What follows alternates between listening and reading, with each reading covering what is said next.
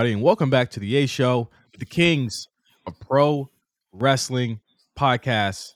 And we are awesome. That's right. I'm Justin. Here with Meelz. What's up, Meelz? I am I I I I am here. I've seen Barbie. Um and that's kind of like how my weekend went. it was just Yeah, it- watching Barbie and making sense of it all. Barbie is very like um Barbie's very, very, very like great. It's a great movie. I think that I walked away with it with more things to think about than um I expected. I think it's a very thoughtful movie. I agree with Dom, uh, our good friend Dom Griffin. Um, he had said this a couple of days ago or a week ago when he saw it. He said, I walked out of it, you know, with a lot of thoughts, a lot more thoughts than he had with Oppenheimer. And not in a bad way, because he loved Oppenheimer as well, but it's not a movie where you're like walking out needing to think about much that happened there, right? But with Barbie, Yeah. did you see both or you saw you just saw Barbie? No, I just saw Barbie. I'm not an Oppenheimer. I'm not I'm not the ops, unfortunately. But is that a good movie too? Should I check that out? I mean, um, I feel like you're automatically gonna get turned off with the with the runtime, but um, I've heard it was fantastic. I'm seeing it on Friday. I've, I it was so. The one thing about living in Los Angeles is that in a big movie weekend, you like it's for real out here. Like people love going to the movies out here, so like it's sold out everywhere. Right? Like Oppenheimer has been sold out all week. Like Mm. Barbie, Barbie's a shorter movie, so it has more it has more showtime. So like I was Oh yeah, because every they were playing it every every 40 minutes at my theater was like a new Barbie pretty much airing. Yeah, and so I was able to. I had to go to like a. I had to go to a uh, a place that I would normally not go see movies to go see it, but I I, I actually saw it um early on Sunday, um. But I thought it was great. It's funny, one of the funniest movies I've seen in, in quite some time. I think it um, I think it, I think it's a good argument for the fact that we need to bring comedies back, but. I, I, I think that there's a lot of ideas they throw at you in this movie, but I'm That's what I was saying. I feel like the first part of the movie was me really trying to make sense of everything they were throwing at me at once because it's already it was already I mean, we're gonna get into a little bit Barbie spoilers. I'm not sure if y'all checking this out on Black Print, y'all turning Barbie print or whatever the hell it is. we talk about Um, it. Uh, that episode's out today, or it's gonna be out. Well, it'll be out by the time everyone's hearing this. But um, we touch on it because well, I couldn't say much because Josh hadn't seen it yet, so no spoilers. Oh, okay. Does he plan to see it? Yeah, he does. Oh, okay. All right. Um nah, the first the first half was like throwing a lot of stuff at me. Like in terms of like real world, all this other stuff. I'm just like, what? What's going on? I'm already suspending my disbelief. The fact that these dolls can talk and have singing and dancing numbers.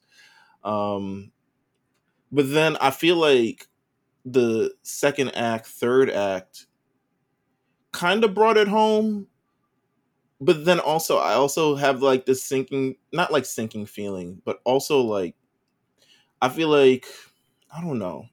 I feel like there could have been more said for the other Barbies. Am I bugging? Or I guess it's just I don't know. I felt like the, it, it it just ended up being. I see the argument mostly like it's just really this white feminist film. What? Um, it's definitely not. wait, wait, what? who said that? It's on Twitter. I've looked it up. Like you Oh, can Google uh, it. I can't, I can't, I can't rock with it. With I listen, I've stayed away from all Twitter conversation surrounding it because it's it's gone from maybe that which I've just heard now to I can't believe I'm watching a movie made by a big corporation. I'm like, bro, all of the movies you watch are by big corporations. not, I don't think it's that, but definitely like I don't know. I was I was I was trying to I came out of it like definitely thinking a lot more, but then also I've also walked out not really I don't know. I feel like I don't know. There's part of it that like I guess it wasn't for me, but it's not for me. It's Barbie. But, like I'm trying to figure out like I was I, I had to like juggle with a lot of feelings coming out of that movie and watching the movie and kind of experiencing it all one by one. But also there was just yeah, a lot of things kind of being thrown in various different ways. Singing numbers, comedy, Will Ferrell, all this other shit. Like it was a lot, but it was a good adventure. It was a good adventure. I I I mean I could I'm fine with the, the concept of the movie in itself is insane. So like I'm not even gonna like trip about the real world Barbie world ideas. And th- this isn't really spoilers for the movie, by the way. So we're not really, or at least I'm not gonna go too much into from. No, I'm not gonna go too much deep into it, but it's also Tuesday, so you should see it anyway. Like regardless, I know people have seen it two and three times already, but it's an um, experiential movie. It's something you gotta experience. Even if we told you what it was, I think you have to go kind of like see it to really judge it for yourself. Oh, visually, um, it's like like nothing I've ever seen before. It's it's like a, a old '90s '80s movie, but like to now. And I think that whoever did the set design, costume design, technical achievements, all of that stuff, they deserve Oscars for that. I'm pretty sure um Oppenheimer is going to win a lot for like the practical stuff they do in that movie, but like Barbie deserves it for like all of the the costumes and the way they recreated the Barbie outfits was like to me really kind of like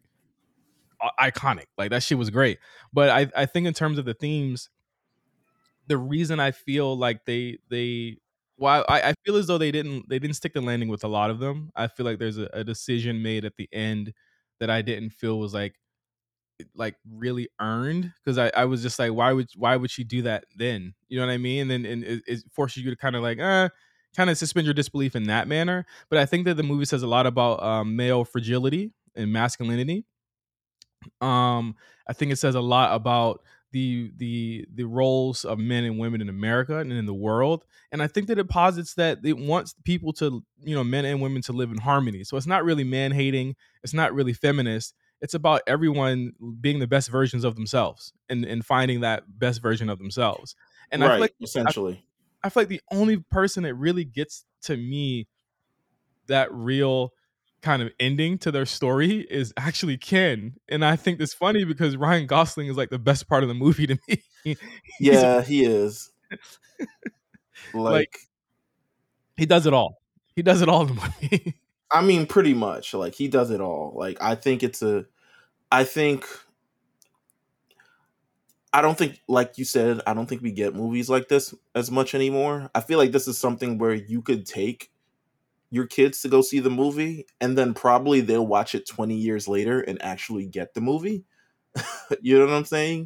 Mm-hmm. kind of like get how it is and it's like wow the fact that you would use this like major ip to kind of like tell this story and get this message across is kind of like um it's like pretty amazing. I'm shocked that mattel let them do a lot of the shit that they were doing and saying in the movie. I was like wait i what? think i think it's because will ferrell was in it they even show like they even shoot a dig at Warner Brothers Discovery. Let me be clear: the Mattel office. I used to work across the street from it um, a couple years ago, actually almost ten years ago now.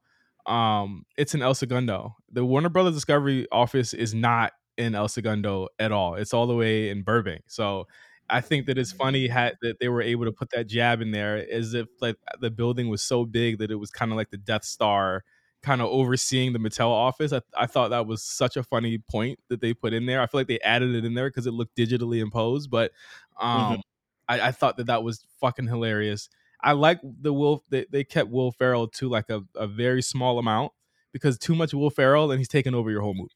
Yeah, I agree, but there's something. It's because I love him and his movies so much that it ended up becoming like a calming, grounding presence for me in this movie. I was like, oh god, yes, well, he's going to be hilarious in this. And surely enough, but yeah, he, he's very overpowering to the thing. He can be. Um, mm-hmm. So, but you know what? I, I enjoyed myself. I walked out. I was like, you know what? I have a lot to think about, but also quite an experience.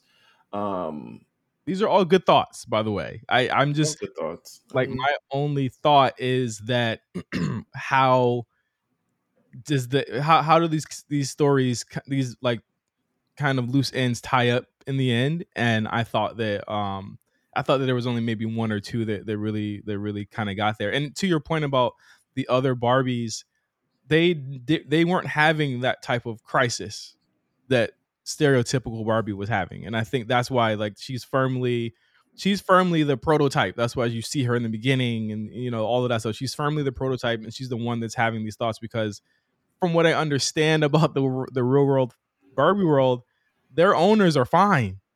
That's why they're they're good. But it was it was kind of weird. You kind of have to dis- suspend your disbelief when like a lot of the kin stuff happens, and or a lot of the things happen in the movie, and they're reflecting the real world. Like I'm, I'm like, okay, I get it, whatever. But it's like they even they even toss that too, because there's like one part where it's like Ken, Ken does something and it reflects in the real world, and then by the end, it's like I was like, well, does did things go back to normal? like how did that? Yeah, happen?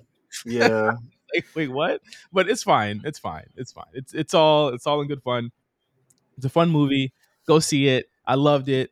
Um, I'm gonna see Oppenheimer later this week. I'll probably have thoughts about that next week on the show. So stay tuned for that. Okay. All right. I'm ready for that. Um, what do we talk about now? Um, well, we're gonna do something different. Okay, we're gonna do something different. The um the the way we've been doing the show for the past what five years at this point um, six years six years. Wow i was one year off. It's been very much this the the uh kind of like the the we say the news we do the show reviews all of that stuff. After 300 and going into the future me and Meelz wanted to do something a little bit different. Um we we, we really just want to have conversations about some of the biggest topics that are happening in the you know in the landscape of wrestling right now, I think it would lead to a lot more kind of debate between us. I think there's people like that, and I think it, it would be cool. Um, but it, it, doesn't close the door on us having like show pre- predictions and stuff like that. We'll just be talking about them generally, as as opposed to having them be a, a talking point, if that makes sense. No, absolutely, and I think you know what it's it's definitely a welcome change to this, and it adds to kind of like the conversational stuff, and then also gives people an opportunity to copy more of our stuff. So yeah. So I asked our Discord a question about 30 minutes ago. Um, and I asked them a question, and the question was, uh, is AEW a company that looks like they have money? And I mean that in terms of production, look, feel, and messaging. And uh, a couple of our our members they they answered the question. They're actually still talking about it right now because once you say those three letters, it is a it's a three hour conversation that goes on and on and on. So um shout out to what we're saying, Meelz. I'm sorry. I was my Discord beeped because they're continuing to talk about it. talking about it, yes. Uh, so I asked that question, and shout out to uh, to Novak, Chris Novak. He he uh, he answered. Uh, they seem like a company that is getting good backing, but I'm kind of stunned at the lack of reach. If they're tied by exclusivity, I don't see how that's helpful. Um, Cyrus, of course, from the War Report, he dropped a he dropped a, gif. Uh, basically, no, he doesn't think they they have money. Uh, shout out to Jules uh, on our Discord as well. He said it's a company that looks cheap by desperately wanting to look like they have money, which I kind of get that. I, I kind of understand what he's saying there. Mm. Um, Jay, Jay Powell, uh, shout out to him, uh, one of our more active members in the Discord. He says AEW has production values better than the rest of the non WWE companies, but they have terrible messaging and feel. Their message seems like it's uh, "We are the real wrestling," but that's not entertaining in the least bit. Plus, I'll say this again: the wrestlers aren't hot. That's important because well, that's not that has nothing to do with money. they aren't hot. that has nothing to do with money. Um, shout out to Jeff J. Jeff J. chimed in. Um, he said that he could probably look better, but he says uh, they they look like they have money behind it. Um, he said that the first week of Collision was the first time they presented themselves as a true big money alternative and look and feel, and I do agree with that. I do agree. And by the way, Collision ratings just came in; it's their highest since the first show. So, um, show did eight hundred, right? Huh? The first show did I forgot what it did. Honestly, eight hundred. Eight hundred. All right, this one did six eighteen. Um, thinking it did 800 again. Well, listen, um, it's never doing 800 again. Um, to this question, I uh, I say, is AEW a company that looks like it? They have money. I would say, okay, how much money is having money? like well, this is this is the, he's richer than Vince. That was the whole. Is, they're right, richer. right. No, no, no, for sure. Um, I would say, yeah, they look like they have money to an extent. And I say that in reference to the other wrestling companies that don't look like they have money. Like they other wrestling companies clearly look like they are doing the best they can with what they got. Whereas I think AEW has money to expense to do various things like custom theme songs and they're not custom. Some of the well, not custom. I mean, right, licensed theme songs and stuff like that. So like they have money to be able to present it in a way. It depends on how they want to present it. And to be honest with you, that goes back to Tony Khan and his actual vision for the show, which is not about the actual production value of the show itself more than the actual in ring product for itself. So he doesn't really have to do as much as Vince does and time well, Nick Khan does um in presenting the show like it's a motherfucking big deal. I think it would be great if they went to Wembley Stadium and actually pumped more money into looking like a big, big fucking deal. Um, but I, I can't see that because again they prioritize their in ring stuff more than that. But I think at a base they look like they have money. Mhm. It's just not like WWE money, which is, is or they aren't using it in the way that WWE is do is using it. Yeah, it's WWE presentation. Uh, and to, to your point, uh, Rob Bukowski on our Discord says, I don't watch AEW, so I can't say too much, but I think if you were channel surfing and you turned on AEW on TV, it passes the look test, especially compared to any no- other non uh, WWE wrestling company. Which I'll agree. I mean, they're they're they're doing arenas. Um, they're they're not doing like gyms. They're not doing like smaller venues. It doesn't look like Impact. Okay, you know, I, I make the joke about the lights flickering in that warehouse.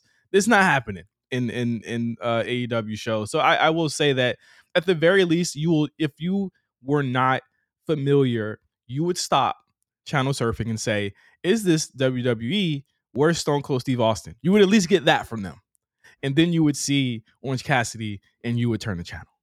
So that's that's how it looks like they they have a, a pre- at least some sort of presentation, right? Um, and I think like in comparison to a lot of other things, uh, shout out to Jalen who also uh, left a comment here. He says he doesn't think so. He says part of the reason is, is is that's part of the reason why he can't get into it. He says they don't have those production aspects that can make their stars feel larger than life, and I think that's an important part. Meelz. He says like even the pyro when it goes off, it sounds and looks weak. I think their presentation is a very big part of it, and for all for, for everything people say about like Kevin Dunn, and trust me, I'm not the biggest fan of Kevin Dunn. When it's time for him to present a new uh, person like a Khali or or a Big Show, it's always filmed right below them. Right? It's, it always Of makes them look, look makes them look like they're a fucking skyscraper, and that's the important part. And they do it with Cody too. And Cody is nowhere near that tall, but every time he comes out, notice how the camera angles itself to make him look like it makes it look like the skull, like the wings and, and shit are like like they're attached to him. You know what I mean? It- It, it's a really cool look, and it goes with their Titantrons and stuff like that. I and I'm I'm not, I'm not I asked that question because I was looking at a couple clips from Dynamite last week and, and Collision just so we could talk about uh some of the stuff on the on the show this week. And I said, you know, this is a company that I know is a bill that they put a billion dollars behind it, but I can't find where it is. I, I think that's the the real issue. It's like I know that they spent a lot of money on this talent, but why? Mhm. You know what I, I mean? think right, right, right. I think the presentation itself is different than. I feel like you can do anything. You can present it in a different way, like Lucha Underground, for instance. Presentation completely different. Money probably non-existent. Right. Um, but I think the presentation. I don't. I don't equate that to looking like they have. Well, the presentation of the actual talent themselves, equating it to looking like they. I mean, eh, there is to an extent. There's how much money you actually want to put in to make this seem, make your big stars actually seem like big stars. And I think the extent they're going to is here's some licensed music. like here's music that people can clap and sing along to because they've been listening to it for the past 70 years or 40 years. Um, and that's kind of the extent to it.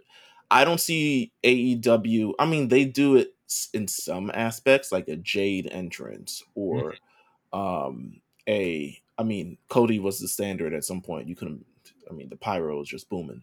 Um, I even see them do. I mean, I don't know how much it's actually cost the Flames for Miro's thing because now Miro got the the, the fourth the one time a month he wrestles. You know what I'm saying? He's got flames and shit. Um, but I think the presentation could obviously be better with a lot of the stuff that they provide, and I think it takes. Yeah, I think it takes. Go ahead. not just with the sets, not just with the sets. It's it's like it has to it, like I, I I do think they they put a lot more into their their their pre tapes, and I think that they do those a lot because they they they put a lot into it. But I, I think that it's like a lot of it isn't directed well. You know what I mean? Like a lot of it is just not directed well. The camera work is. I, I watch Blood and Guts. That camera work.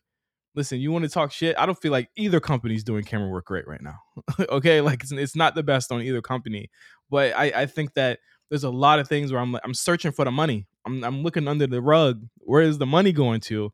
And I, I had to ask that question today, and I and I think that just looking at Collision, I was just like, aside from that first that first episode, it's just looked very much like kind of like a B team C team type situation. Like not like to an NXT tier where you can see the fucking ceiling and you can you know what I'm saying, you can see the fans, you can hear the fans running, but like it's like it's not it's it's just not not feeling larger than life and I and I and I wonder where that where that goes to money wise. Yeah, I think it's overall kind of the vision or lack thereof of the actual product. The not looking at characters as characters and looking at them as wrestlers makes it a completely different experience because you have some of the stuff with like, okay, as a wrestler, you know, you should have pyro, but I really think it kind of ends there in terms of the creativity behind the actual vision for a lot of these things, which in turn makes everyone look more pedestrian or regular than they probably should. I mean, you really kind of got to go out your own way to seem different on this show. You know, wrestling white guy mm-hmm. muscles, all this other shit. Um, you really got to kind of go out your way to be presented as completely differently. Um, but yeah, I don't know. It's they got money. It's there, but I understand the thing of like where where is it all? How, how could you guys could be utilizing this way better than you have right now for sure. Absolutely. Um, The Rock. It's been said, been reported uh, yesterday that uh, he donated a huge amount of money to SAG-AFTRA. Of course, we're going through the writers and the actors strike right now. He donated an amount of money that some people are saying is like extremely, extremely, extremely crucial, and it's going to help out a lot of people that are going through the strike right now. of course, SAG, um, as well as the the WGA, have been offering or attempting to offer, I believe, some support to some writers who are are struggling right now, going through the strike, and uh, taking those types of donations. And uh, The Rock seemingly putting money his money where his mouth is and, and helping support them. Now, a lot has been said uh, over the past couple weeks. Meelz, I don't know if you've been hearing about the news stories that people like Tom Cruise, Leonardo DiCaprio, uh, people have been questioning why they haven't shown up to the the picket lines. Um, and honestly, I think a lot of that's overblown. I, I, I think that it's like you're trying to sow discord and it's mostly like outlets like variety and hollywood reporter who you know as we all know do have pipelines directly to the studios that are involved uh, in, in not paying these people trying to sow discord between writers and actors listen you're never going to see a tom cruise or a rock or anybody standing at the picket lines because that takes away from the actual reason why they're there so i think that it's an amazing uh, gesture for the rock who who you know has seemingly been on the outs, you know, in terms of just public perception. And, and doing that, I think, is, is a really cool moment for him. I'm not truly familiar with all the rock going on and all this other stuff like that. Does this make people not look at him sideways? Is this could only improve his profile within the acting industry? I think um, I think it definitely helps out a lot. A lot has been said about his standing uh, in terms of how he has been moving since he left the Fast and the Furious franchise. Of course, he had a huge beef with Vin Diesel, who I mean, admittedly isn't really a likable guy from from all stories that we've heard about him anyway. But I think that in terms of like how he walked away from DC and they kind of let him go, and how he tried to force him, him his way into becoming a top player in that in that franchise, and they were like, wait, no and they just basically restarted the whole universe so um he had been looked at especially at the, the tail end of 2022 as kind of like a pariah like he was like he who shall not be named and people weren't really fucking with him. So I think that it's definitely a great gesture. I don't know if it kind of fixes a lot of the things that that that you know he may have done or may or may not have done, but I think it's it's a it's a really great gesture for him, and I and I think that as we look at wrestlers and acting and wrestlers, you know, being involved with movies, Seth Rollins is in a Marvel movie that's that's been shut down as well. Um, you know, the, the wrestlers role in roles in in this type of stuff, and what they'll do to to support you know the, the, the strikes or whatever because of course we had Seth Rollins who who made his statement last week about how this writer strike is actually helping WWE. They're doing construction right above me now, and I'm so pissed right now out of all fucking times. Um, but I mean, this only adds to the streak of noises you're going to hear in this. I thought that was a bad look from Seth Rollins. Just in, I thought that, I thought that was a bad look for Seth Rollins just in general to say that. Um, just because I feel like Seth Rollins is, while an athlete, what the hell, still, still entertainment adjacent. you go on. yeah, I, I, mean, at the end of the day, we, I get what he's saying. He should just he just should not have been the one saying that. Um, I and of course his comments were saying that you know because of the writer strike, and I mean largely because their their writers are non-union. let's just be clear here. Um, that WWE writers they don't they don't fall under the same jurisdiction for WGA writers. And now that's not to say that there there won't there aren't WGA members on the writing team, but if they're doing non non-union things, I believe they're still allowed to do that, but not like TV shows stuff like that, stuff that actually falls under the union. But um, he's basically saying it from the sense that because there's strikes going on, the wrestlers aren't under any type of union, which again opens up another can of worms about uh, unionization. That they basically can continue their shows running as if nothing had happened. And this is actually a, a, a salient point because as the fall rolls around, Meelz, and there's new TV shows that, that are supposed to be coming out, there won't be this year. There there won't be like I, I think they may have I, I, I highly doubt we'll have anything other than reality TV stuff. Wrestling will probably be the only show in town, and that's WWE, that's AEW. But are they willing to spend that much money on them as their TV rights deals come up? So it's like that. That's that's kind of like the big uh, pull and push here between WWE, AEW, and everyone going out for their TV deals. But we do know that they're going to be on air, you know, in the fall, the same way that they were on air all throughout COVID and lockdown. Um, and I think Seth made a point he should not be the one making that point. In fact, no one should be speaking on that because you should be in solidarity with the writers um, and the actors. So again, he's he tends to put his foot in his mouth more often than not, trying to be Mr. Company Man. You need to learn from Cena on how to sidestep those issues in a uh, in a delicate way, in a lot of ways.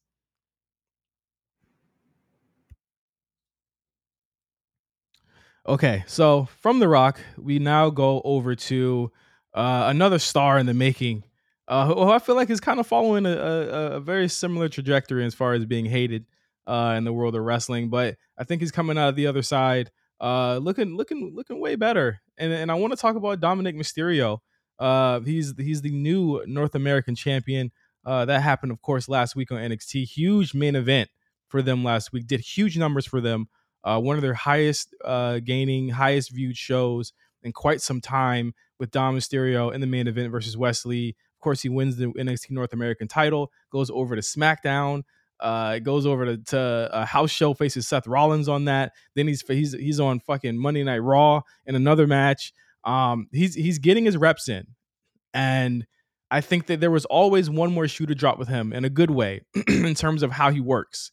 I knew he had it kind of with the reception, and the reaction he was getting, um, and the the fact that the, that they keep having him work with people who are you know basically savants in the ring. I mean, Seth Rollins was his first singles match, and um, there was just a lot of things that were going right for him, and him becoming student of the game, which has been amazing to see over the past four years. To a point where he's starting to put it together now, and I th- I think it's safe to say that a lot of people like think of him as like one of the hottest heels in the business right now.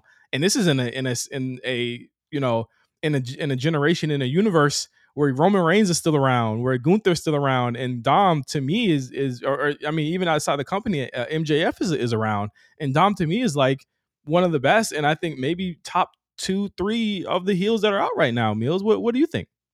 I think he's. I mean, I think it's all aligning for him currently as we speak. I think this is the.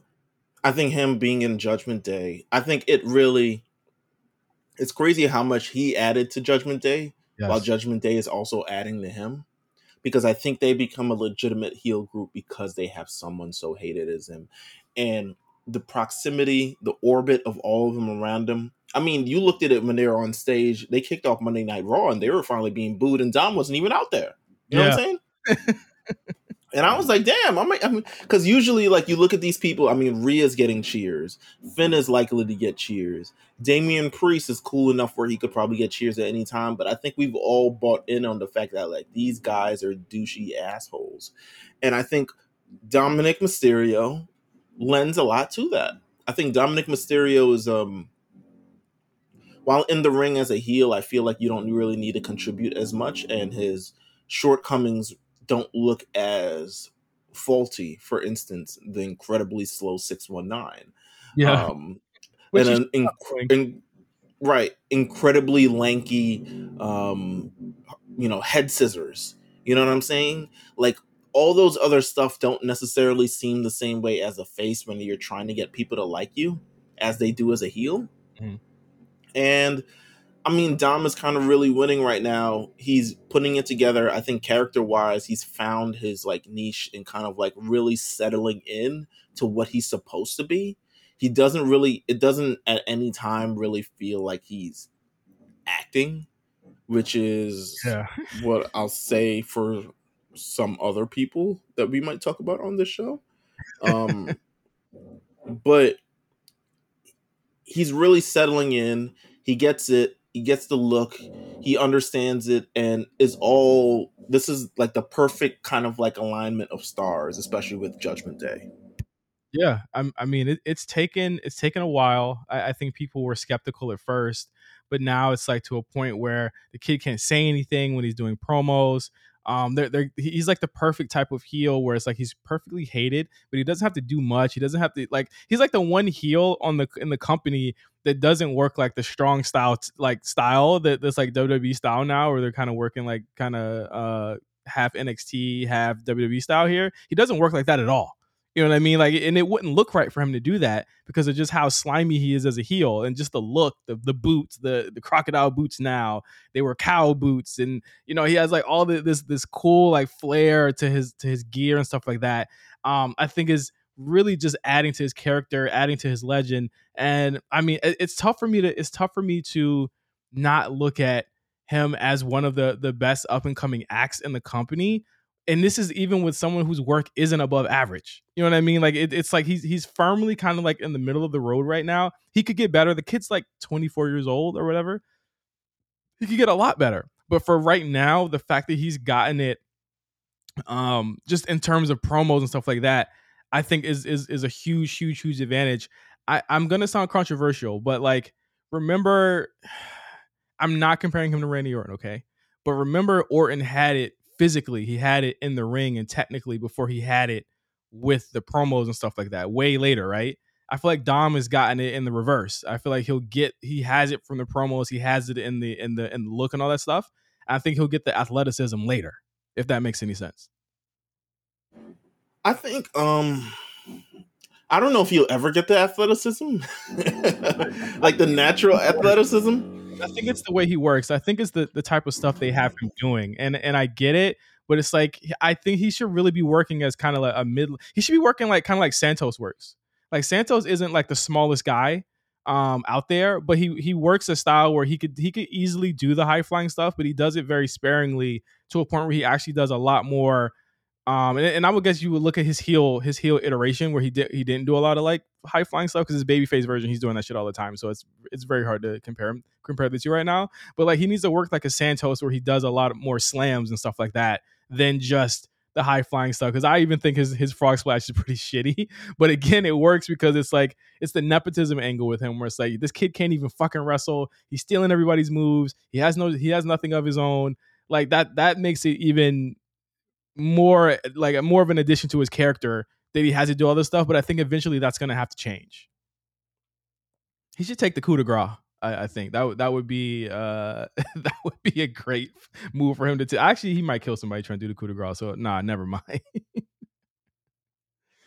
um, next point here, I have one uh, up here, and I know this will probably be controversial, but we got to talk about it. Uh, we now have it confirmed that Logan Paul and Ricochet will be having a match at SummerSlam in Detroit. Uh, of course, this this came to a head uh, on Monday Night Raw this past week.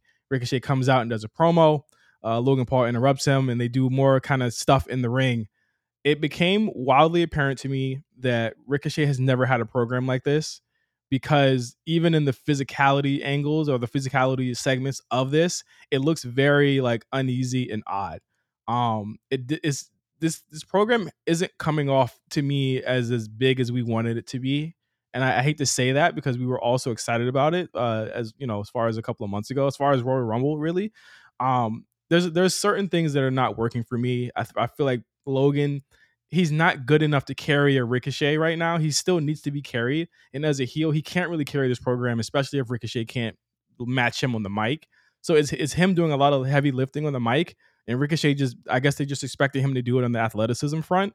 Whereas Logan can do both, but he's not a, he, he's not like a ring general yet. And I, I think that it just come like the segments with them have just come off very, very um, unnatural to me in the past couple of weeks. I mean, overall, I think, I think, like you said, this is a position that Ricochet kind of has never been in before, and I look at it something similar to where you're. Well, for one, he's going to need a lot more of his reps, um, but I liken it similar to actually, I would say, Liv late 2021 um and that's kind of like how I looked at it in terms of like this is someone who has not had a role kind of like as someone who can carry a feud on the mic kind of deal and then when they when they are stepping to it they're doing what I believe they feel like they're supposed to say instead of actually things that like a regular person might actually say um with that said um this is I don't know if this is sink or swim for Ricochet, but it's definitely exposing a lot that probably uh, we never seen. I don't know. we've never seen yeah. like just, just if you just look at the dichotomy of his career, and this is this is no this is no this is no uh, shade to him in any way, shape, or form. I think right. that he's never been put in this position because they've never really seen him to be like that. And I think that I think it's great that he's he's being trusted. So because I mean, come on, like just like we said with Sammy a couple years ago, when you're trusted with, you know, the, the special guests all the time, that's when they see you as a as an earner. You know what I mean? And and I think this is his chance to and and I'll actually I'll I'll, I'll refute you. I'll, I'll, I'll go at you here. I I do think it's sink or swim for him. You know what I mean? I and I think that even if they haven't put him in those positions, he's been around people in those positions. He's he's he's been around all of those people before. So he should feel confident enough just being around the AJ Styles, being around the Seth Rollins. But he actually actually he hasn't in a very, very long time. This is someone who has not had an actual notable feud since probably Sammy. February 2000 and, well yeah, Sammy. But even that I, I don't even think was a notable. I would say literally February 2020 when he faced Brock Lesnar. I say he never had an opportunity that hasn't had.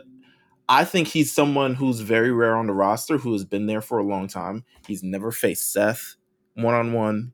He's never faced Roman one on one. He's never faced a lot of people. He hasn't had the opportunity to actually be. He never really got in a program with Baron Corbin, who has a program with kind of everybody. I think this is an opportunity where it gives him an actual program, like something to actually sink his teeth to week to week.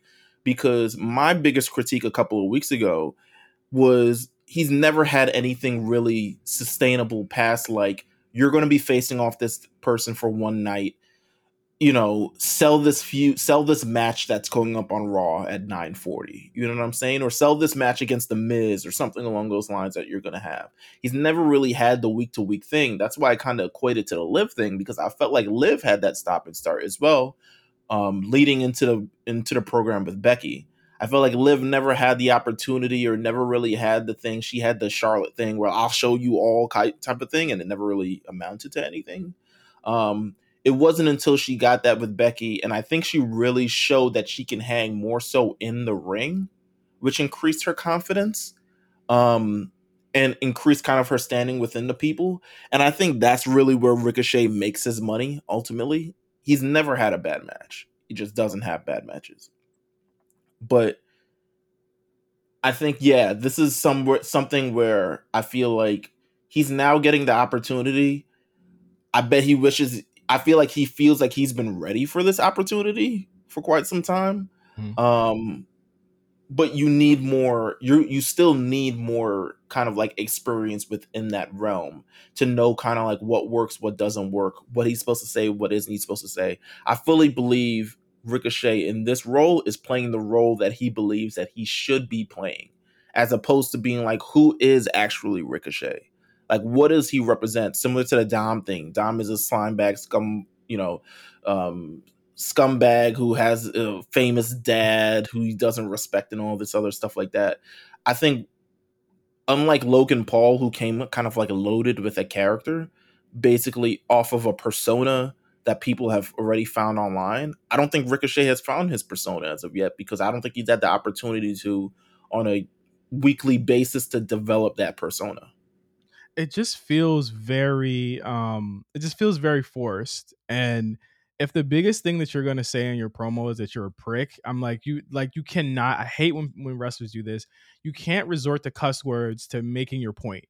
And I think that he it just came off as very like again very forced. And even like the physicality parts, it's like like Meelz, come on, it's it's just silly to say I'm going to knock you out, then I'm going to give you a standing moonsault in order to yeah, you. I agree. That. I agree, but that's I mean I don't know. That's just some the, the other dude on the NXT champion will springboard you into any fucking fight that you're in. Like it's just it's some shit that niggas like you play to your strengths in that kind of situation. Um, but I do believe he wasn't playing to the actual situation in that. I will say like probably shouldn't have done the standing shooting star press. It's impressive as fuck, but I don't think it was necessary. I think you should have kicked the shit out of him. Yes. Um, that would have been I just right. I want to feel some fire from him. You know what I mean? I want to feel some fire. And I think coming away from Raw, which like to me, Raw is just a hot show altogether, right? It's a hot show. Every single hour, there's somebody up there that the fans fucking love. Love them, right? I think that when it got to the Ricochet segment, they were kind of like whatever until Logan Paul showed up.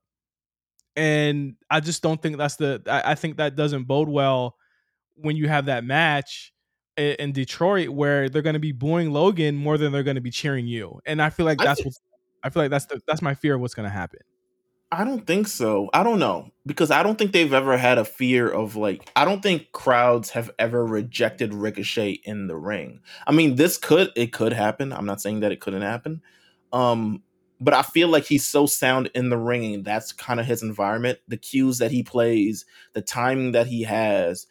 He really like plays for the crowd and understands the pacing of an actual match. I think he gets it in the ring. I think personality wise, again, he's never had a chance to develop any kind of character on a show. Like never.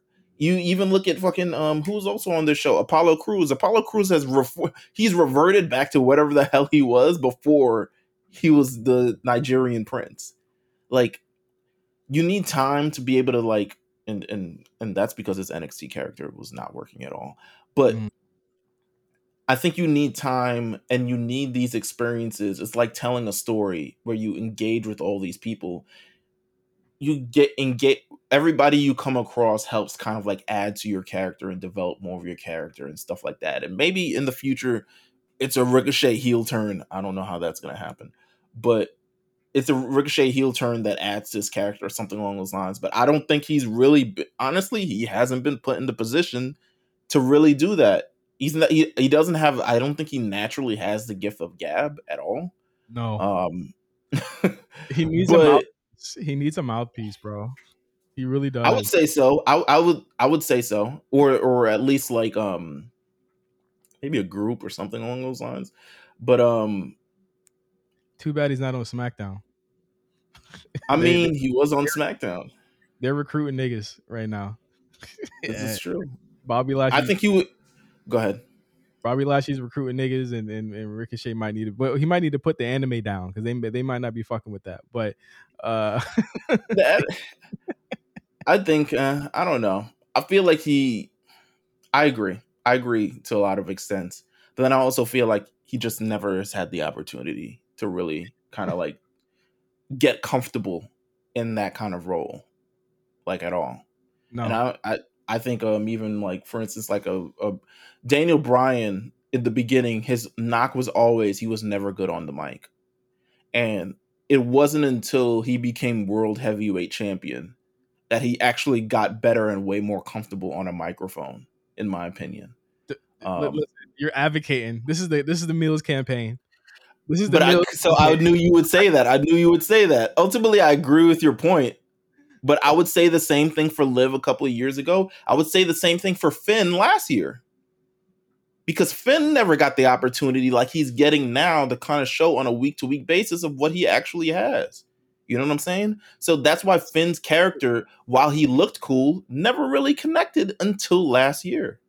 So what would you say? You said earlier that this is not sink or swim for Ricochet. Would you, from what it's sounding like, you do agree that it is sink or swim for Ricochet? Because if this does not go off without a hitch, he does not get any more character uh character growth. That that's it. I think I absolutely, think he deserves a turn heel, but looking at Nakamura, I don't think that's going to happen. I think honestly, the match is going to go fine and more than fine. To be honest with you, I think he's got it in the ring and that's really kind of like where it kind of lands. If his career ends up being like perennial mid carder, I mean, I could I would understand it, but I think honestly he's got the skills in the ring. Um, it's just yeah, the character thing on the microphone. I don't know where this character goes post this or anything rather post this. Um, but you know, we'll see hopefully Braun doesn't return. you know what I'm saying? Because then he's gonna. That's where he's gonna be. To be honest with you.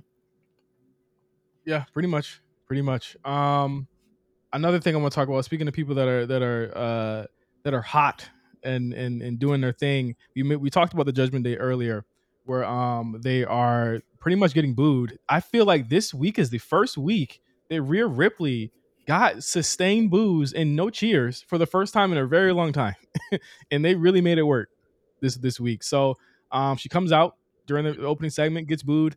Um, during the Liv Morgan segment, which I feel as though is probably the most visceral and, and largely due to Liv Morgan, who get well soon. It seems to be like she probably came back a little bit too early, to be honest with you. Um, oh, she injured, seems, injured, like for real, for real. Yeah, she's actually injured. Yeah, it looks. It seems to be her other shoulder is now uh, having some nagging issues now, so she'll be out for an undisclosed amount of time. It did seem like a real write off. So, like, I, I will say, like the the prolongedness of the actual attack, I was like, okay, she's for real injured because they they were they were doing like a uh, it might be a couple weeks type of uh type of angle there. They didn't even have the match. They didn't have the match at all. so like no, not at all. you know, shout out to Rhea Ripley. She Rhea Ripley. Um, I think she might be the most notable SmackDown Women's Champion since Raw Women's Champion. Oh yeah, yeah, Raw Women's Champion. Uh, well, not Raw. She she's not even that. She's the she's the World Heavyweight Champion. So there you go. Right, right, right. But I guess I don't know the most notable champion maybe I can't say on wrong because then you have Becky, but she's really up there. she is, she is, she is one of the pillars. My whole point just flew fucking right out the window when I remember the SmackDown shit is not same lineage. Um, does it have the lineage of the SmackDown Women's Championship? Yes, okay. but now it's, a, it's on a different show. So the lineage, the lineage is switched, but they are uh they're different name. They're differently named now. So all right. Well, in that in that entire thing, she's probably in the lineage of this SmackDown World Champion. She is the most notable champion I want to say since looking back at it. Look back at it. I would say oh. Charlotte's uh, last reign more notable than that. Ronda's last reign more notable than that. Liv's last reign more notable than that. Becky's reign in 2021, I would say more notable than that because she had to give up that championship and went to the Raw. Um, Bianca Belair, I would actually say more notable than Bianca Belair's first reign. Um, Bayley is an interesting talking point. Yeah, but I, I feel like I, Bayley's never been the crux of the. I, well, yeah, she ha- actually has. So it might be since Bayley, to be honest with you. Yeah, she's not bigger than Bayley, but um, she beats down Liv for I want to say a, a, good five minutes. Uh, crushes her shoulder under a chair. Says this is her division. You you idiot. I was expecting her to say you fucking idiot. Like I wanted her to cuss. I don't know nice. But I I, I, I would have thought it would have been really cool. But it seems like all signs are heading to Raquel Rodriguez versus uh, Rhea Ripley at SummerSlam. And the real argument or the real conversation I want to have with you here, Meelz, is that there have been a lot of people for the last couple of weeks saying that they're not feeling the Rhea Ripley title uh, reign. I've seen you say it. We've had arguments about it in our own Discord. Um, and I've been on the side of like Rhea should be an attraction. I think that she is much different than Asuka in that she does not need to be wrestling week to week. She can be uh, mingling in, in different things because she's that much of a of a uh, of a force of nature. And and I think that having her so prominently featured Meelz on three shows at this point, she's all over the place. They're really positioning her as that next one after Bianca. So it, will go the four horsewomen and Asuka, uh, and then Bianca and Rhea kind of interchangeably between all of those. You know what I mean? And um, I, I and I also f- I also feel like it's lame to give her the standard kind of like championship reign. Um, because we waited so long for it. You know what I mean? yeah, I think it would be lame to like have her like she's fighting Nikki Cross for the championship at whatever pay per view, right? Or like you know, no shots to Nikki Cross or anybody else in that roster, but like realistically, like you want to make the championship feel like a big deal. This is kind of like how you do it, and she's more than a big deal on the show because she's part of the big. She is on damn near. Uh, when you compare to most people in the actual Judgment Day, she is on the show all the fucking time. Yeah.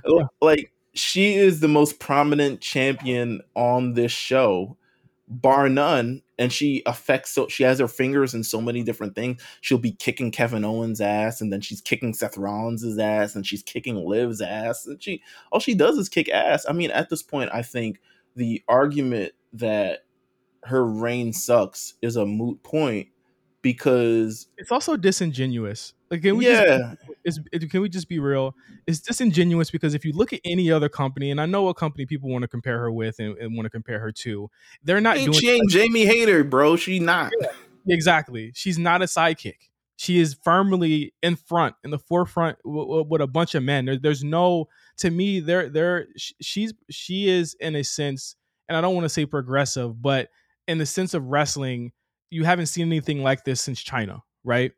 Um, and that is someone who mingles with with with both genders on the show. They're not putting a label on her and I think that's the that's the the key to that. It's like you want to see something. You know, a lot of people say like, I want to see it heat up. I want to see I want to see her do some things. I'm like, she's firmly in one of the in the hottest group on the on the show. And and and hon- honestly, with the Bloodline Gone Meelz, they're the they're the biggest stable in in, in the company. You know what I mean? Like that, that it's the Judgment Day, and you see that with the amount of time they put in on them. They show up on the, on three shows like the Bloodline was doing in 2021. You know what I'm saying? So like it it, it it it she is important. She's looked at as important, and I think that you have these moments where it's like whenever you get a Rhea Ripley moment, segment, angle, storyline, it's a big fucking deal. And that's what we're seeing. It's like people just don't want to see certain things play out because they want it so fast. And it's like now you appreciate it more. You appreciate those smaller moments with her and all the guys more when you see how she decimates the women because it's like, yo, she's in a class of her own. She's in a league of her own. Who can beat her? And that's the question. She faces off against Lyra Valkyria tonight on NXT. It's gonna be a big deal, and it's the same thing that Seth Rollins did it. Dom has done it. A lot of people going down to NXT, really uh putting in some work. So I'm looking forward to that, and I just look forward to just kind of seeing Rhea on Raw. She is again, like you said, a force, a specimen. She's in a league of her own currently, and uh the rest of the women's division is just gonna have to catch up at some point. Yeah, I, I mean, it, all signs point to that Lyra Valkyria. Look, hey, you want you want to talk about people that they have they have some faith in and some faith behind. Meelz, Lyra Valkyria, Tiffany Stratton. Those are the two right there that I, I think that they have big plans for coming up. Hey man, I feel like Charlotte was a little spooked by Tiffany being out there. She was acting all types. it was like looking into your your future replacement. She was doing all types of weird shit in the ring. Think you can replace me, bitch? You saw that shit? Did a whole fucking front cartwheel. I did not think Charlotte was. I think there was a tale of two matches on SmackDown, and of course we're talking about Charlotte versus Iyo Sky. Um, you can tell when Charlotte don't want to do something. You can tell when she thinks something is beneath her, And I feel like she wasn't focused, and I feel like then she tapped in. She must have hit herself during a commercial break or some shit. Like, no, uh, Io started laying it in. That's what happened after that commercial break. she started laying that shit in, and I, I think that it's a tale of two matches. In the beginning, she wasn't even selling for Iyo meal. She wasn't. She wasn't doing shit. And when she would sell, it would be like some silly Shawn Michaels shit. And then as the match went oh, on, probably because she wasn't supposed to be wrestling. Here, here's my thing though. Here's my thing though. Let's let's just let's be clear. Let's be clear. You know what it's like in that backstage area, bro. It don't matter who running WWE, whether it be Vince or, H. You know it's, it's it's all you, know it's fucking wild backstage. It, it, Absolutely. If but you, you know Charlotte. I hey, can't, give her a pass for that. I can't give her a pass. I can't give her a pass. I can't give her a pass either. But I know how Charlotte. I don't know how Charlotte is. Don't let me say. Don't let me be one of those guys knowing Charlotte. Hashtag knowing Charlotte.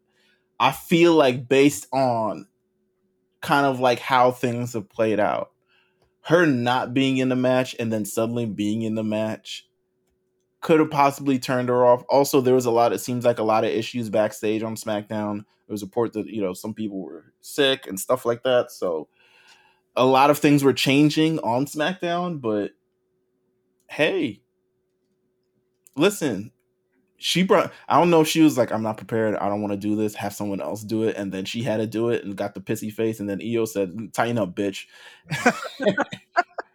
and she started having her, you know, she she took her to town and shit like that. So um you never know. But that was definitely it was definitely an experience watching that match. But yeah, Rhea Ripley is fucking fantastic. All right, real quick before we get to the main event here, um, Dave Meltzer says people are going to have an emotional reaction to all all out. Is it all in or all out? Which one is it? The one in Wembley. Yeah. All in. It's all, all in. in. So I got that wrong. It's it's so silly, but he says people are going to have an emotional reaction to all in selling over seventy five thousand tickets because it's going to outdo SummerSlam at Wembley. Are you going to have an emotional reaction to that? I'm personally not going to have an emotional reaction to it. Um, they may be people backstage in AEW. I feel like you don't say that unless you're affiliated with AEW. Exactly. Because I have, I personally don't have no horse in this race. I don't get an emotional reaction when WWE sells out every fucking night. it's just so normal, baby. It's normal. I have no horse in this race. I don't own stock in any company.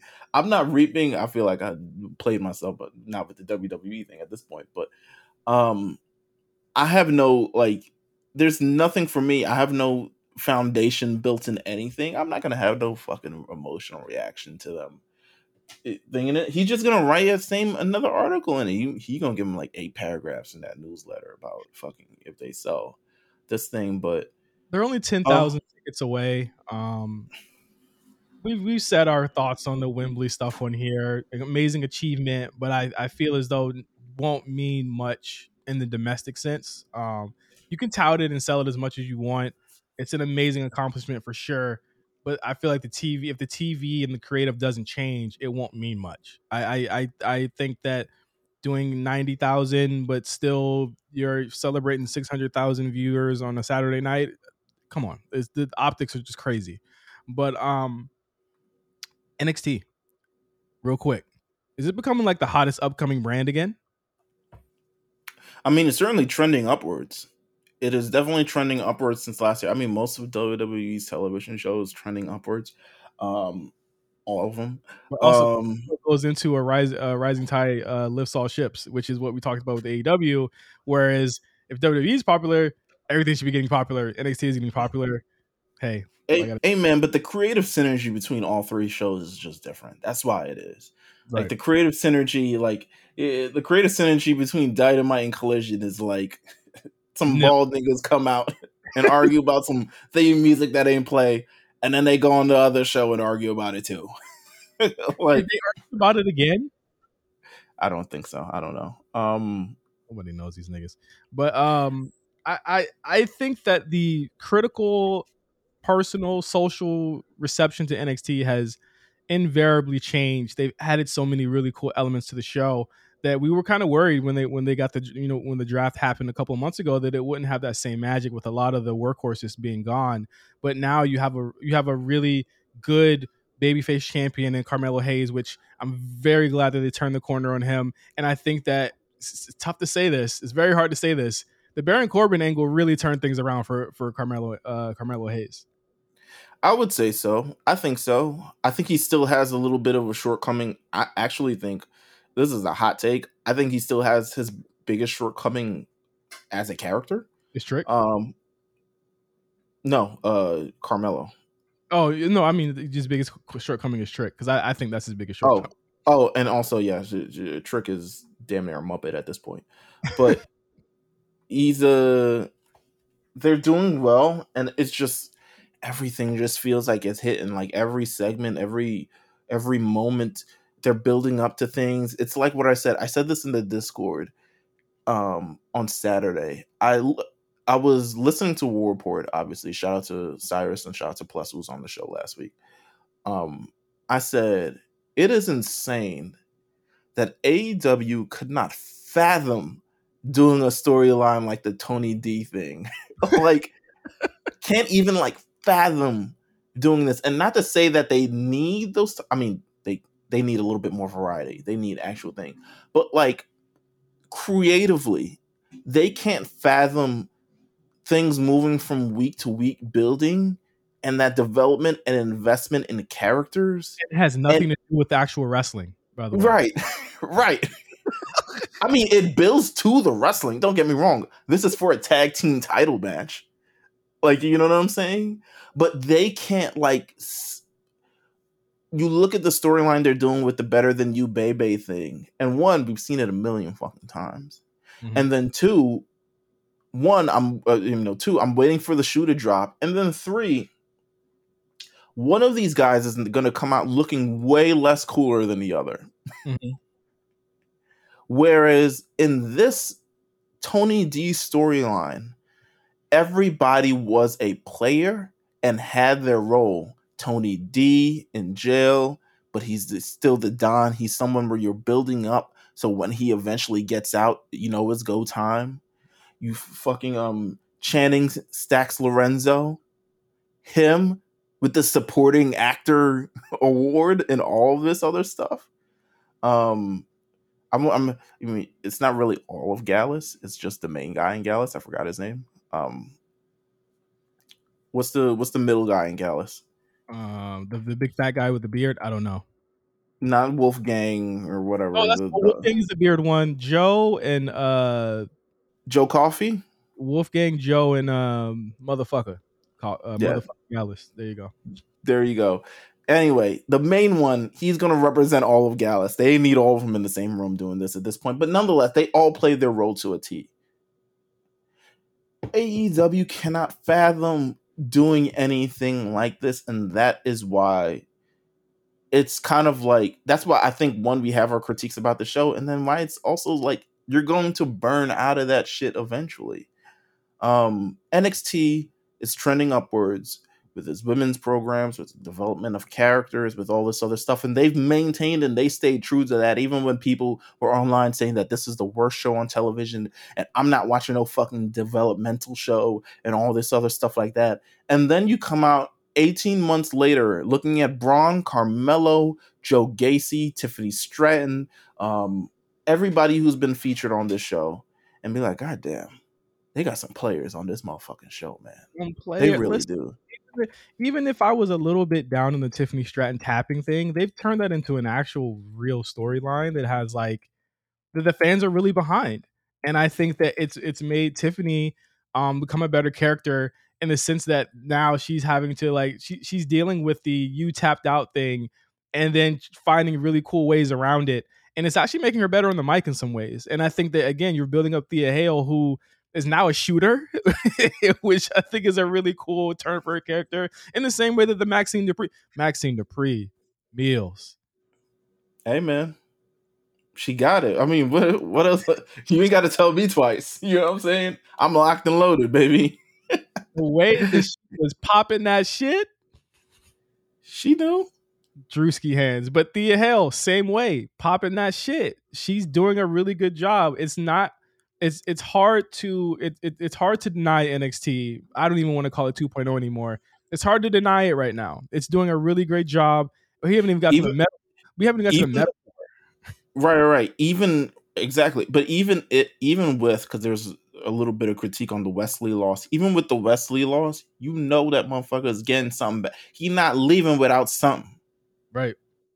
I I, I, get I, say, I say your biggest child, your your biggest match here you have, and this is way bigger than anything Carmelo has going on right now. Is uh, number one, what a rub for Wes Lee, but you have him actually show up one week on Raw and get that title back. I think exactly. That's the biggest payoff because then you're going to tune in the NXT and say, "Yo, this kid's dope."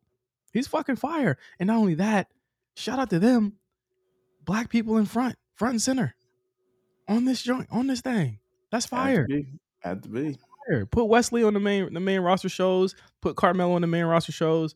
Let's see how they let's see how they go. We did not expect this trajectory from for Wes Lee. By the way, this this is nah. Again, this is this is some different shit yeah, this this is fire. Um, but yeah, I I, I agree. I, I believe NXT is the hottest brand out right now, and I'm willing. I, I can't wait to see week to week what they do. And now they have a pay per view coming up uh, this Sunday, Great American Bash, and it should be really dope. A lot of matches have not been announced here yet. Um, of course, we have Melo versus uh, Ilja Dragunov.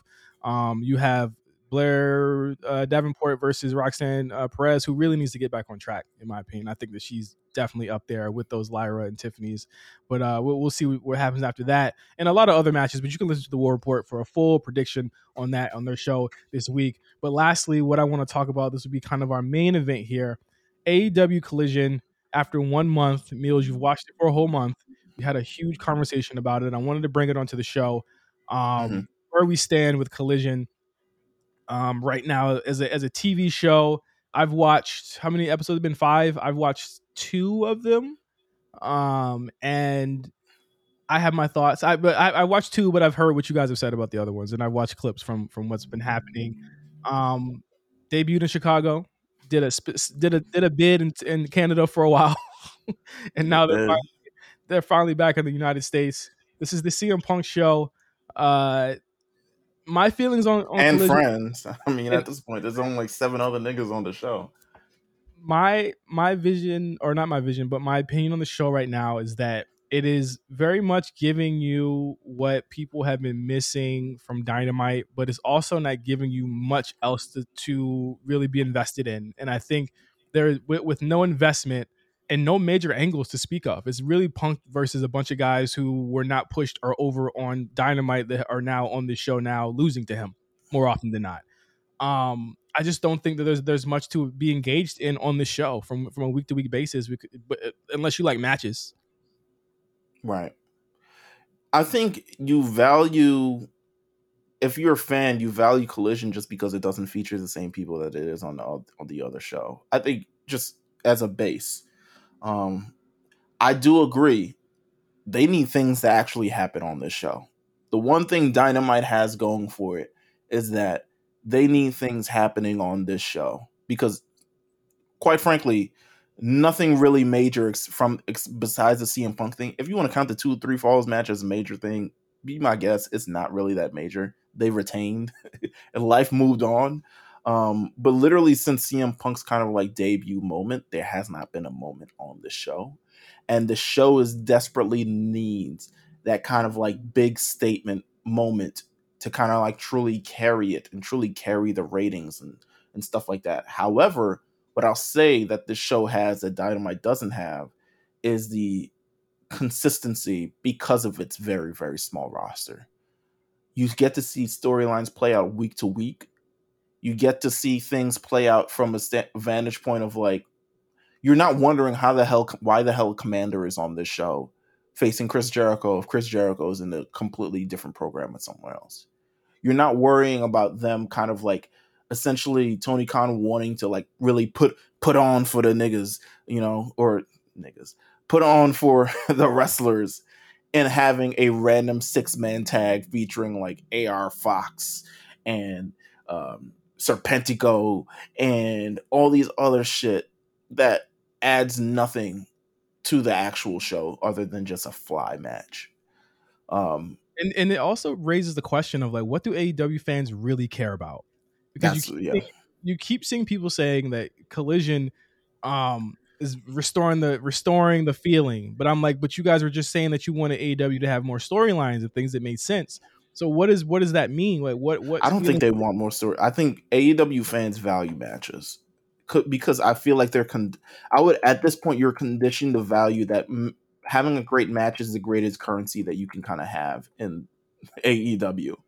Being a good worker is the best thing you can have because quite frankly it is being a great worker that has made ftr i guess stalwarts on this show even though they are firm to me they are by far not the most interesting thing on any show and i don't understand why they have such a big kind of they're great wrestlers don't get me wrong but i don't understand why they have this big reputation but they literally they haven't done shit yeah they had a bunch of belts at one point yeah Nobody really and, cares about that. And you can just book that. Like they don't have they don't have just like actual programs or moments or stuff along those lines. Like you look at CM Punk and CM Punk is benefiting from all of this because he had because quite honestly because of the WWE stuff and a little bit of the AEW stuff, but he has moments in the companies that he's been in.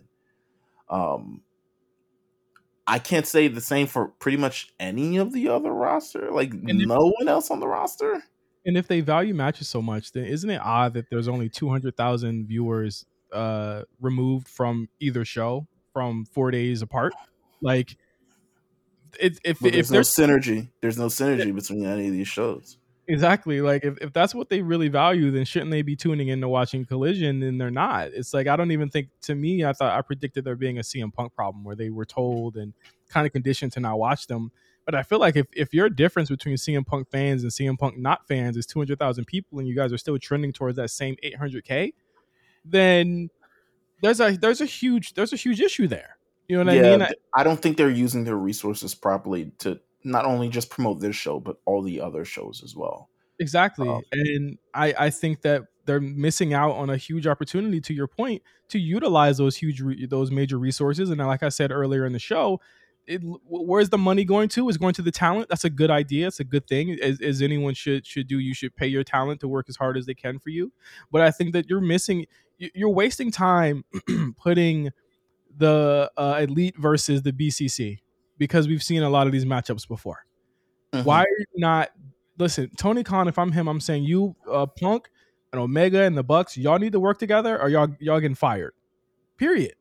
Why have they not done the elite version? I mean, you know? For all intents and purposes, that might start this week. I, I highly doubt it will, but um, I I think that's a that is a program that can span both shows, and people will be interested in a lot more interested in than the fucking uh, Adam Cole and and MJF being the Wayans brothers. You know what I'm saying? Like, I, I, think, I think I think it's a lot. I think it's a lot more interesting than that, and I think people would tune in for that. But it's the but but Meelz, it is the last Joker that they have to play is putting those together. So after that's over with, then you're left to at point zero again because when when they do that big storyline, you're going to be taking away time from a lot of different people because there's a lot of different moving parts there. I can't understand how a talent could look at kind of like how WWE develops its stars and not the money. I get the money. Not Rush, right? Rush, I get the money because Rush would have been in the NXT. Rush would have been living in a one bedroom apartment with with another motherfucker. um, and he would have been like not as paid as he get in AEW. By all means, get your money but they ain't do nothing with you in this year beforehand. So why the fuck would they do anything else all after the fact? There's yeah. no investment within the characters. Shout out to Ricky Starks, Ricky Starks, but the Ricky Starks turning him heel against CM Punk thing isn't the problem. It, it isn't a solve, rather, isn't the solve. And I actually think one of my things has also been having CM Punk as the major star on the show and the sole major star on the show is terrible. You're burning this this man has wrestled every week and he ain't even that good again. He's not even like having these banger matches in my opinion because I still think he needs to he's still kind of like warming back up. Um how, how long it take to warm up, bro? Amen. He hasn't wrestled before this. He ain't wrestling three years and stuff. He not the most, and he old. I, I'm not gonna. I feel you. I feel you on that because I be seeing Edge go out and Edge be doing like great shit. but CM Punk is not an athlete in any sense of the word. His drop kicks are terrible. His elbow drops are terrible. Everything is bad. Been, he's never been a great, you know what I'm saying, athlete. Crisp. I, yeah. I think as time has gone on, it's become more noticeable and it's become more honestly concerning, especially looking at that Ricky Starks match, which no one seems to want to be honest about, by the way. Um, but I because but blood again, and guts happened, and everyone wants to be. No one's honest about fucking what's his name, um, oh, Kota Ibushi. Yeah, coming out looking like a, a damn animal cracker. animal cracker has been out been out the bag for too long. It's a little, a little soft.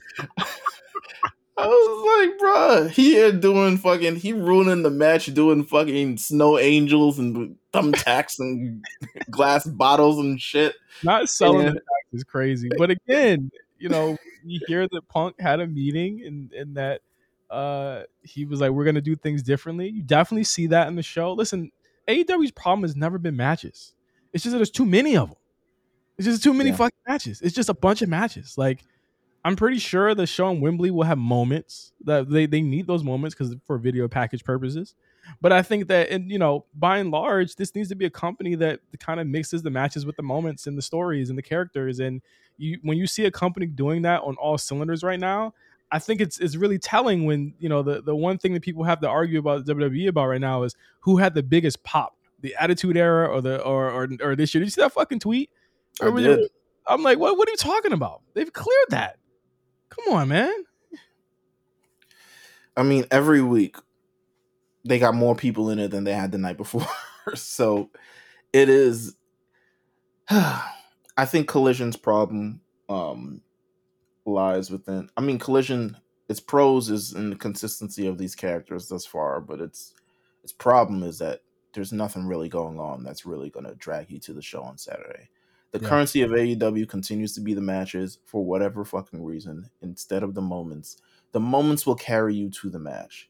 We've seen enough of this on television. We've seen record breaking numbers on television because the moments have carried to the match. Mm-hmm. You know what I'm saying? And the fact that the blueprint is out there and they're just completely ignoring it. Everyone is pissing themselves about this Adam Cole and MJF thing but I'm like, this is the most disingenuous feud. And actually, it's insulting your own intelligence because you know what's going to happen. Exactly. Yeah. And you choose to be like, oh, man, this is genius every week. This is awesome every week. I'm like, bro, you know what's gonna fucking happen. But again, you know what? You know, and this would be my this is my last point. But you know why that that whole Adam Cole MJF thing sucks, and why uh, I think that again, like you said, it's disingenuous that people are are kind of you know rallying around it right now because you've seen it so many times with MJF, regardless of what the circumstances may be. But he also did this with Chris Jericho, and they had that big. Remember yeah. they had like little performance shit. We already knew he could do these things, and he was good at performing, right? But there's a difference between that and I saw somebody say, "Well, we knew that Sammy was going to get kicked out the bloodline." Blah blah. I'm like, yeah, but there was tension. I'm pretty sure he did the same shit with Cody too. He did. He did do the same shit with Cody. I think the first time you see tension was when he grabbed the belt last week, right? And he looked at him and he was just like, he kind of gave him that look for the first time. But it's like you're either gonna one of these people are either gonna look really stupid or there's gonna be a really stupid resolution to all of this. And that's why I think they need to stop prolonging what it is. And honestly, if it's MJF teaming back up with FTR, swim good. All right, because no, I doubt that. I highly doubt that. I feel like there's legitimate. The whole real world champion thing is what I think they're banking on in the future. Um, so it is what it is. So um, that is uh, our thoughts on Collision, and that's gonna take us to can, the end of the show. But we'll go ahead. Can I can I give you some quick thoughts on the on the shows that happened this week since we haven't done the shows thing? We're not doing the shows thing. I want to give you some quick some quick things and the show stuff. Go ahead. I miss it because there's there's some so many random funny things that happen. Okay. Um so it looks like it won't be LA Knight.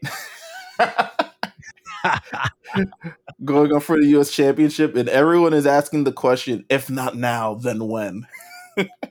I'm like, oh brother. And I forgot to put that down here. The LA Knight Heat story. Uh, he's got a little bit of heat, but I mean, if not now, then he should be fine being where he is. I just don't think the title should equate to uh to success here. I don't I, think that, I agree. That's not a metric. It's not a proper metric, especially when you have so many young young talents that are way younger than LA Knight that that are are surging right now on the show. Um, so next week we're gonna have at the finals of this invitational thing, Rey Mysterio versus Santos Escobar, LWO versus LWO. Um, do you anticipate a high fun match? Do you anticipate a heel turn? Do you anticipate heel turn can't happen there because he's still got to face theory. So oh, yeah, yeah. Um, I I would I would see some some um. I honestly think Rey's gonna win, and I think okay. that's the, I think that's where the schism is gonna happen with Rey winning and then you have Rey in theory, and I think that's where you have it. Rey, you took my opportunity away from me because, of course, you have to have theory hold this title for whatever fucking reason going into the fall. And I, I, I looks it looks to me as if they're trying to go with theory being the longest reigning U.S. champion, and whoever beats him gets the big rub from that. So, um, Shawn Michaels almost says Pete on the fucking show. Um, yes, Butch. Um, He's a poop-poop-poop-poop-poop-poop. uh Becky Lynch defeats Zoey Stark. Good match, man. Real good match. Real good match. Um Cody vows not to just beat Brock Lesnar, but he wants to embarrass him. He wants to smoke him.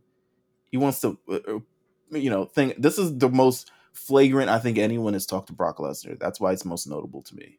Um, he's like, nah, I'm not about just like winning the rubber match. I want to embarrass this nigga.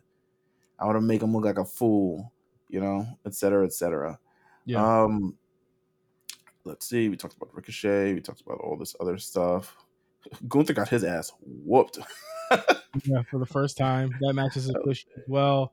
Uh, I try to stay bloodline. I started try to stay away from bloodline this week because I, I want to go long form in the next week. So we'll, we'll let's say Absolutely, absolutely, especially with SummerSlam coming up, and then end of Raw, Judgment Day, essentially jump Seth and Sami Zayn. Great moment to end the show, in my opinion. I, I saw a complaint: Judgment Day loses too much, and I said, "There you go. Y'all need to chill. Y'all need to chill, bro. It's not a it's not a bloodline situation. They're gonna have to lose sometimes, but." Uh, yeah, that has been the week in wrestling thank you guys for walking with us. A special thanks to our Discord for answering that question for me this morning. Um, and, and, again, we'll be back next week with more topics to talk about in pro wrestling. Uh, maybe my thoughts on Oppenheimer and our SummerSlam predictions for that big show uh, next week. It's almost August, Meelz. Jesus, man. I can't believe this. But uh, yeah, thank you guys for listening. For Meelz, I am Justin, and we'll see you guys next week on The A Show.